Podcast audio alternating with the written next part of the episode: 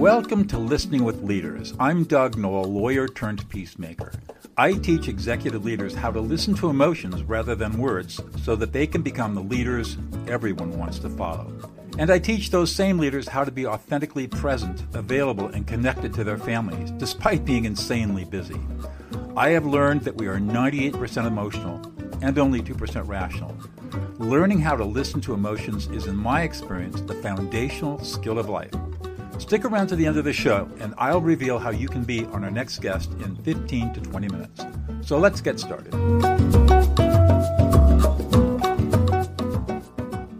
Ryan Weiss, welcome to Listening with Leaders. You are the founder of Effective Performance Strategies, which can be found at epsoptics.com. Welcome to the show. That's right. Thank you so much for having me, Doug. I'm excited to have this conversation. Well, thanks. First of all, just for the, I interviewed you on Authority Magazine, so I know about you. But for those who haven't read that wonderful interview, give us a little bit about your backstory.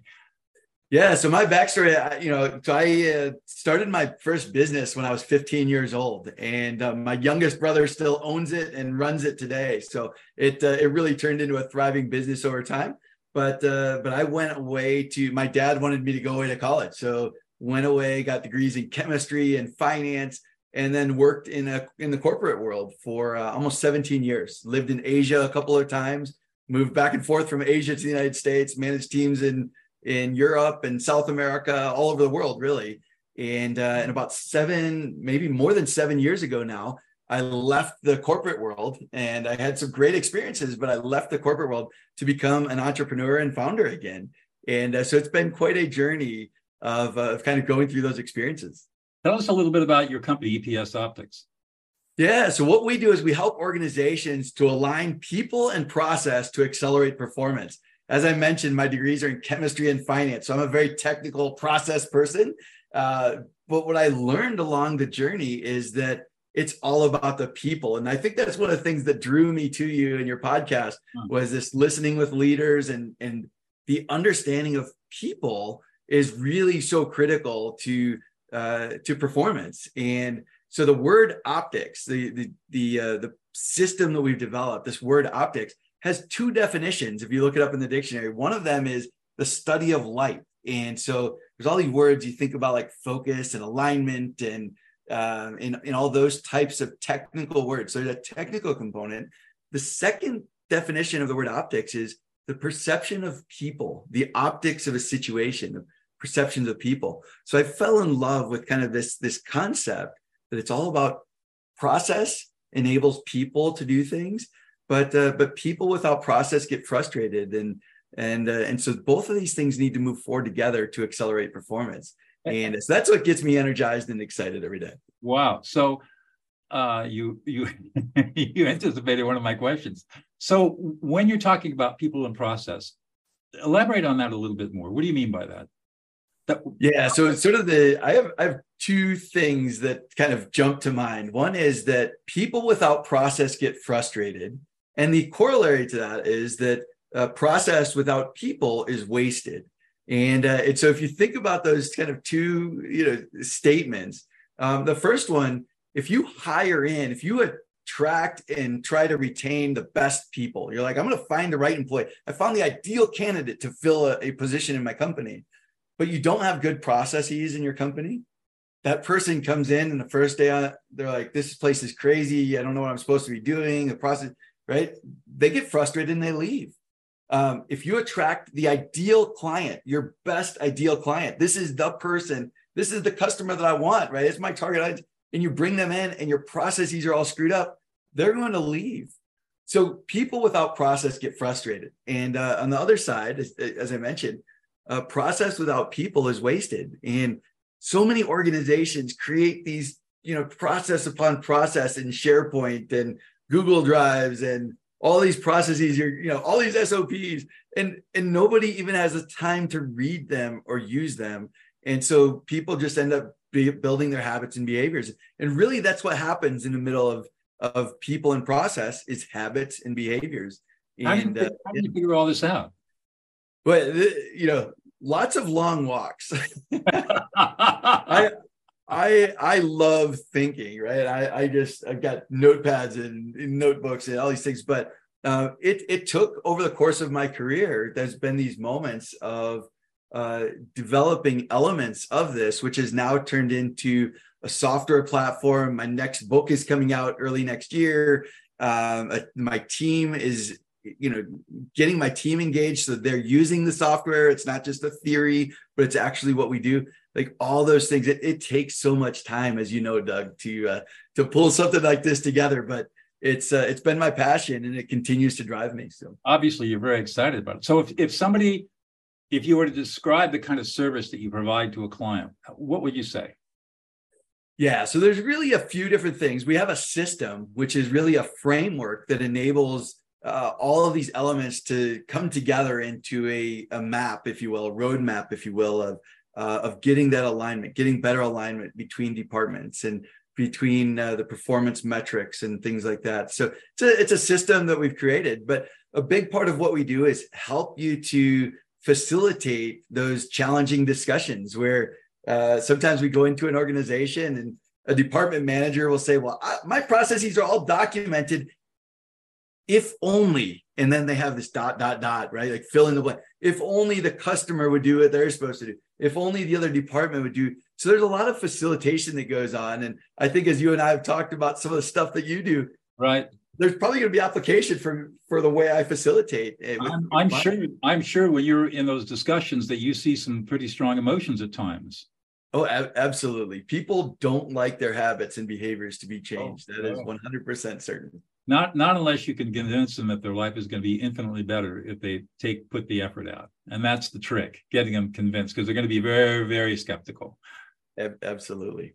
So, so a company will call you in, and you're going to analyze who who their people like their org chart. Put it put it simplistically, and then you're going to look at all their business processes. Yeah, yep, exactly. So we we have a framework, and the framework has kind of four major components. The first one is uh, is something called a SIPOC, and it's sort of a wonky acronym, but uh, but this is the first one. And I I learned this tool actually at the same time I was taking the Dale Carnegie class, How to Win Friends and Influence People, probably 25 plus years ago. And uh, in in Dale Carnegie's class, he he he teaches that in order to be a good conversationalist, you need to listen to the other person. You need to ask them questions about themselves. At the same time, I learned this framework. The SIPOC is an acronym. It stands for suppliers, inputs, process, outputs, and customers. So there are, there are two words in there that indicate people, suppliers, and customers.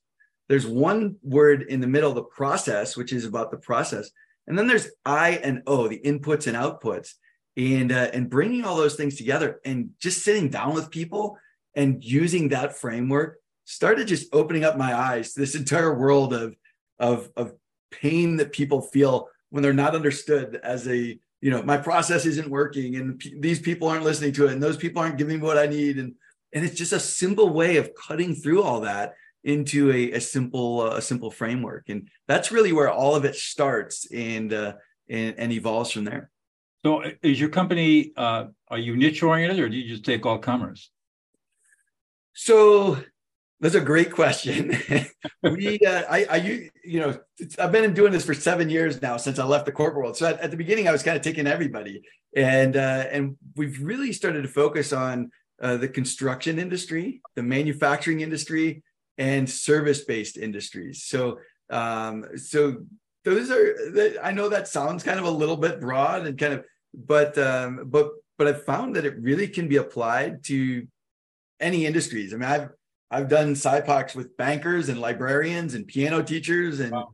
you know across the spectrum. But at the end of the day, um, you, you know, I think manufacturing, construction, and the service industry, those three have really become our core kind of three markets that we service.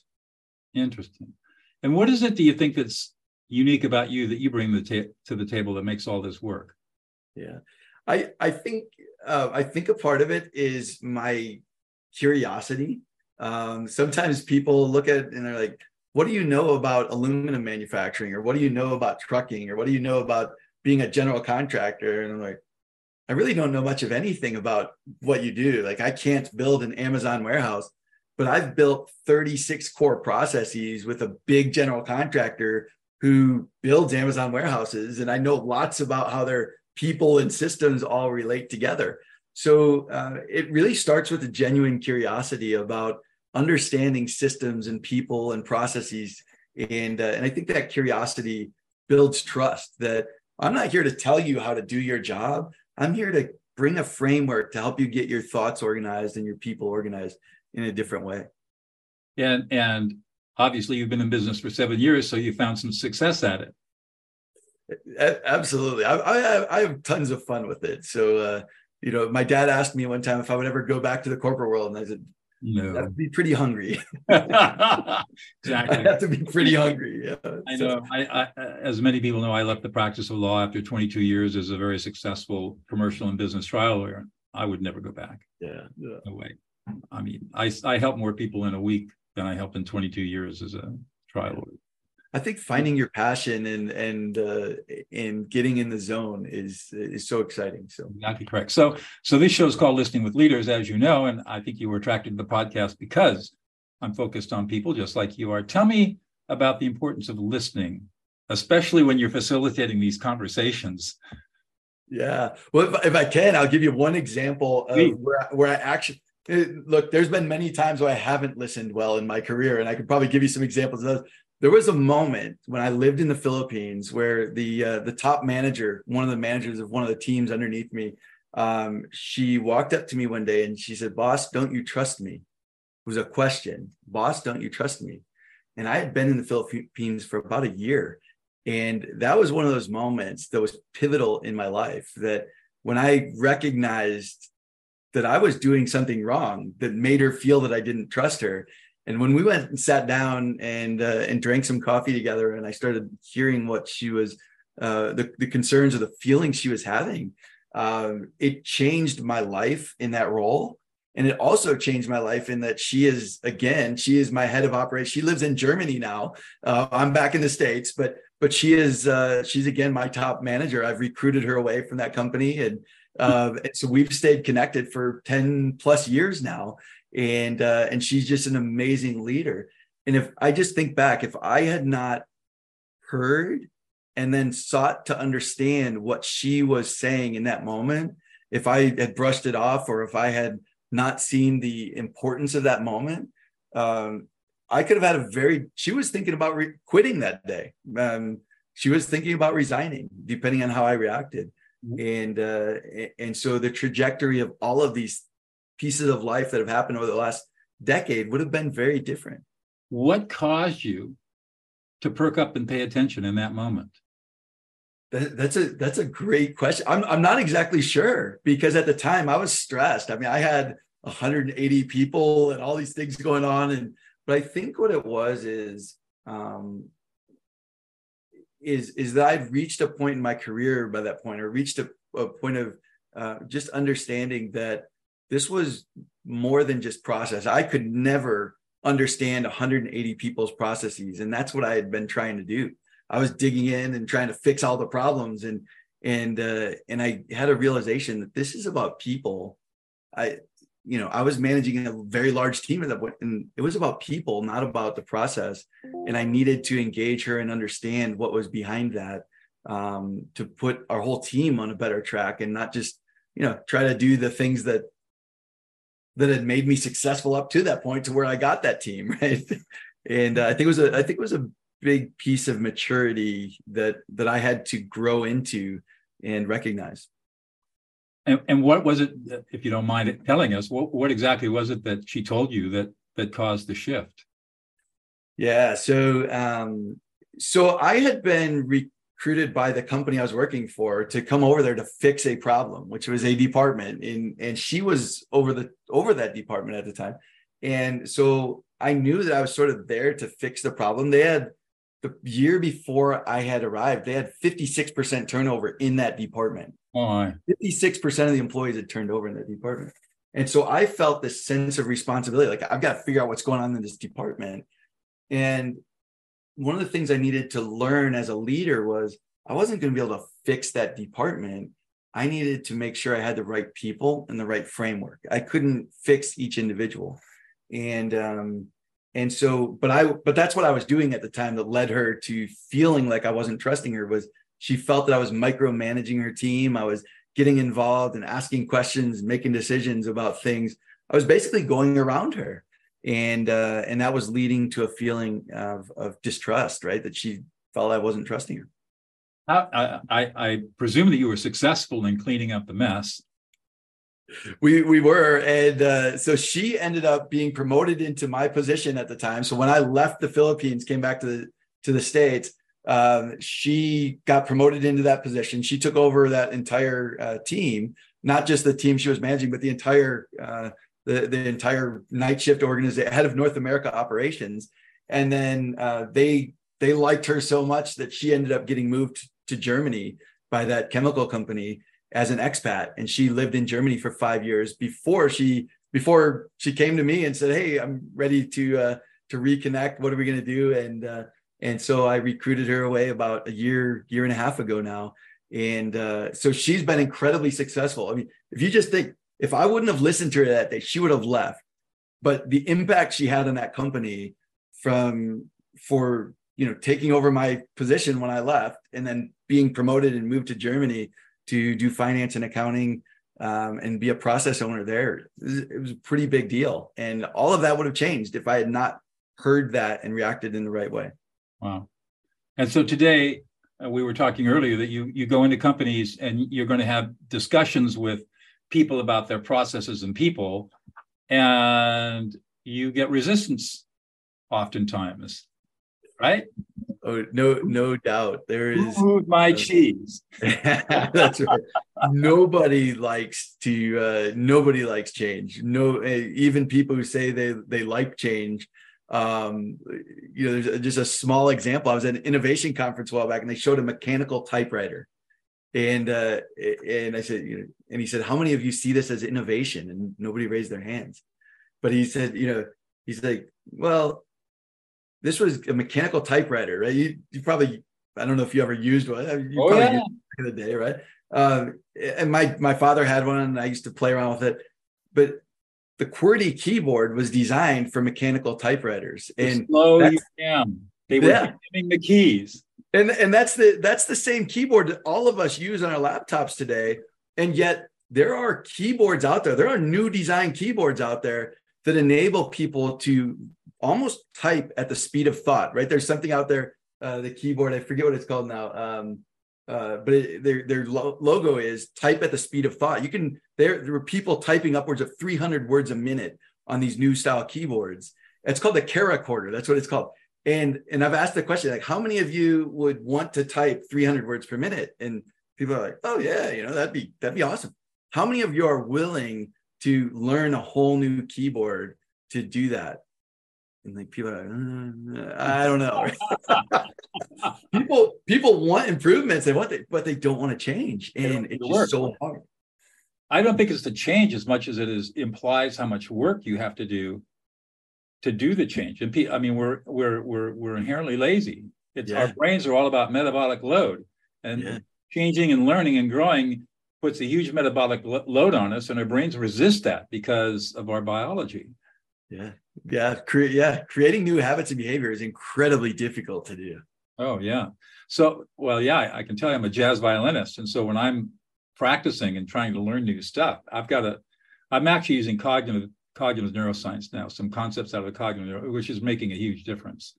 Um, but that's another story on another day. Yeah, interesting. What when you when you're listening to people, let's say you're in a, a meeting where you're facilitating these ideas about different processes, what are you listening for? you know i'm i'm actually listening for disagreement um for for dissonance right with really? so i've often told people when i when i build that SIPOC with a group of people um the moment when i realize or what the sort of on the map of what we build um i start highlighting and circling things in red when i hear people disagreeing when we get to a point where somebody says, no, that's not how we do it. Right. And, uh, and I circle that in red and they say, I, I don't always get the inputs that I need. And I circle that in red. The, those, those moments of disagreement are, are almost always the focus areas that that we need to dive into in order to solve the system systemic problem. And uh, so i look for those those moments of dissonance or or you know disagreement. Huh. and then and then how do you resolve those those those places where there's there's disagreement? That's a that's a great question. So so we have this first sort of roadmap that we build. Then I've, I've developed two um, modules that I add on to it. And these are typically kind of the second uh, session and third session we do. One of them is called QVS, quality, value, and speed. And, and, and so I ask the question, you know, is this problem a quality problem? Is it a value problem or is it a speed problem? And then the next one is what I call ARM. It's accountability responsibility matrix. And I ask the question, all right, who's accountable for this? you know uh, this this problem or this uh, this process that that causes this problem and who's responsible for performing the process and what are they responsible to do. So these are kind of the two modules we add on here is um, quality value speed accountability responsibility matrix. And i often find that you know it can the the problem can be in one of those three buckets. And the uh, the potential resolution comes from clarity of accountability and responsibility.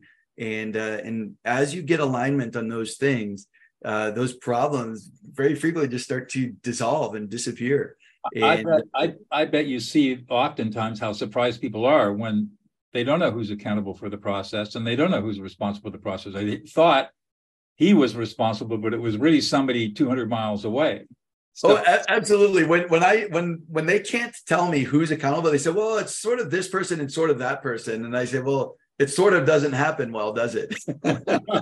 right?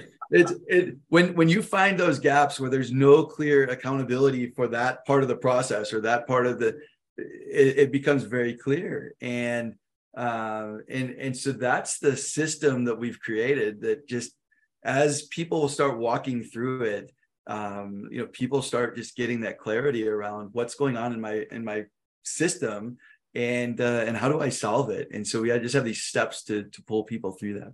How long does it usually take to get people get processes and people aligned in an organization? Yeah. So typically, um, when we uh, when we do what we call the optic system, it's typically four 90 minute sessions that that we go through. Now, that doesn't mean that people are all changed and everybody's you know singing you know singing together and uh, and all that by the end of the fourth session. But um, but in that first session, we do the SIPOC, second one QVS, third one the arm.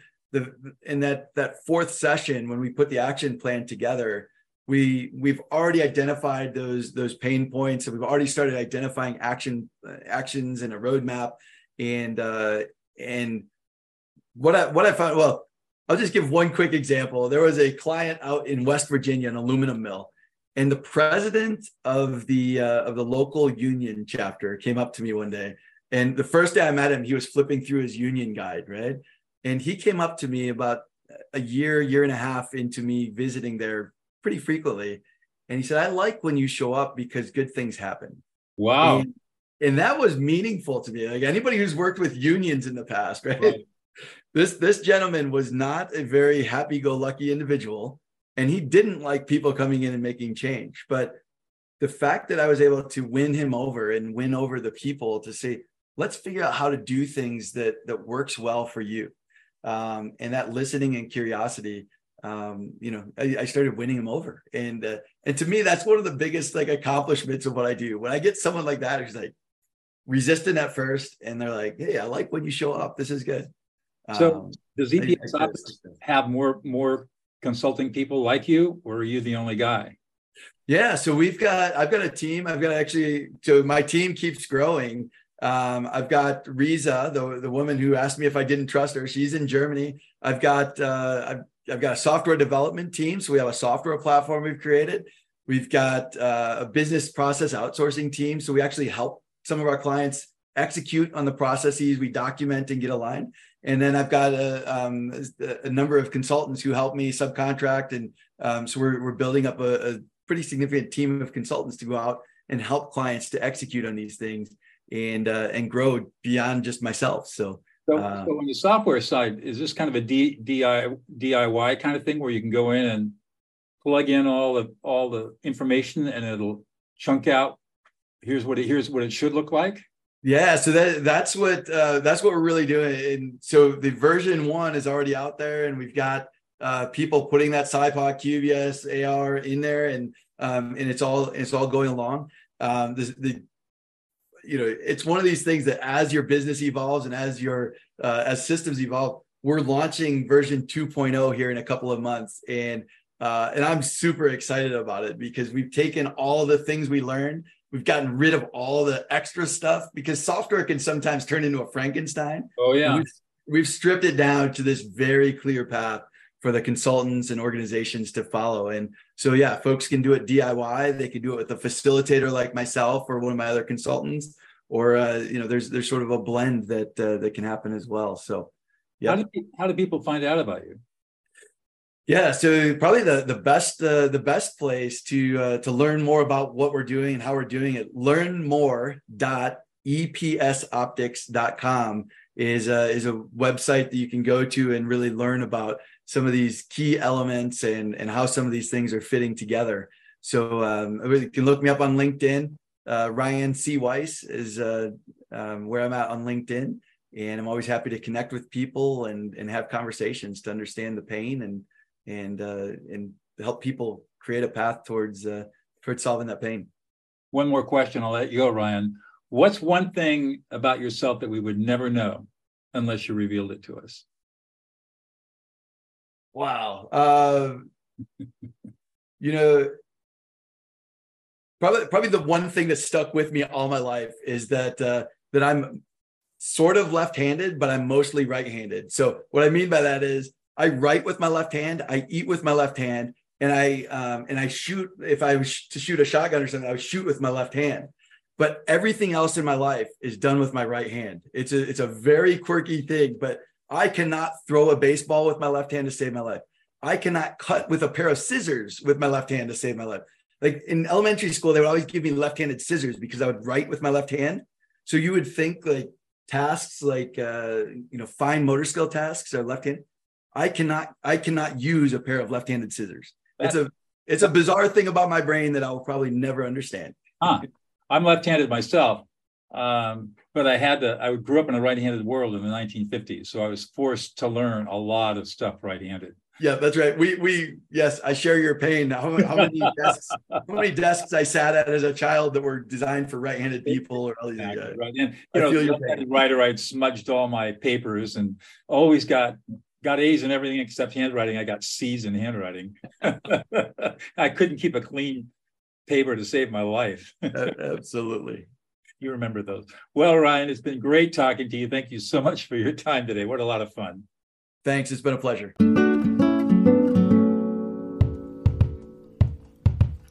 Doug Noll here. Thank you so much for listening to Listening with Leaders.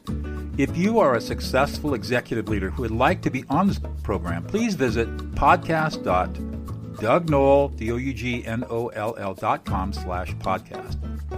If you got something out of this interview, would you please share this episode on social media? Just do a quick screenshot with your phone and text it to a friend or post it on the socials. If you know someone that would be a great guest, tag them on the social media to let them know about the show and include the hashtag listening with leaders. I love seeing your posts and guest suggestions. We are regularly putting out new episodes and content. To make sure you don't miss any episodes, go ahead and subscribe. Your thumbs up, ratings, and reviews go a long way to help promote the show and mean a lot to me and my team. Want to know more? Go to my website, dougnoll.com, or follow me on LinkedIn, Facebook, and Instagram. That's at Douglas E. Noll. Thanks for listening, and we'll see you on the next show.